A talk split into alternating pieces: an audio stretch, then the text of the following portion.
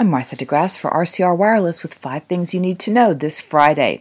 Verizon and Samsung are planning to test LTE small cells in unlicensed spectrum. That's the spectrum normally used by Wi Fi. Verizon has been a leader in the movement to extend LTE to unlicensed spectrum.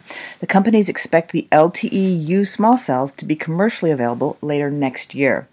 And Google has started rolling out Android Pay, which works with all NFC enabled Android phones if they run KitKat 4.4 or higher.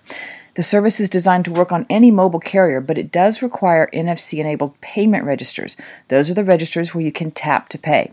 Android Pay supports American Express, Discover, MasterCard, and Visa, so all those credit cards can be loaded into the phones.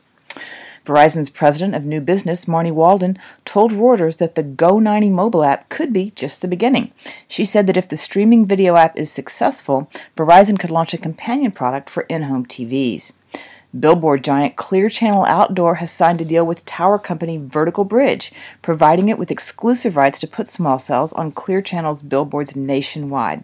And finally, we often hear that 2020 will be the first year we see wide availability of 5G devices. Well, here's a quick reality check. Also in 2020, according to 4G Americas, LTE connections will still represent less than half of all mobile connections. The group predicts 3.6 billion total LTE connections in 2020. That's 42% of the worldwide total. That's five things you need to know this Friday. Have a great weekend, and we'll see you next week.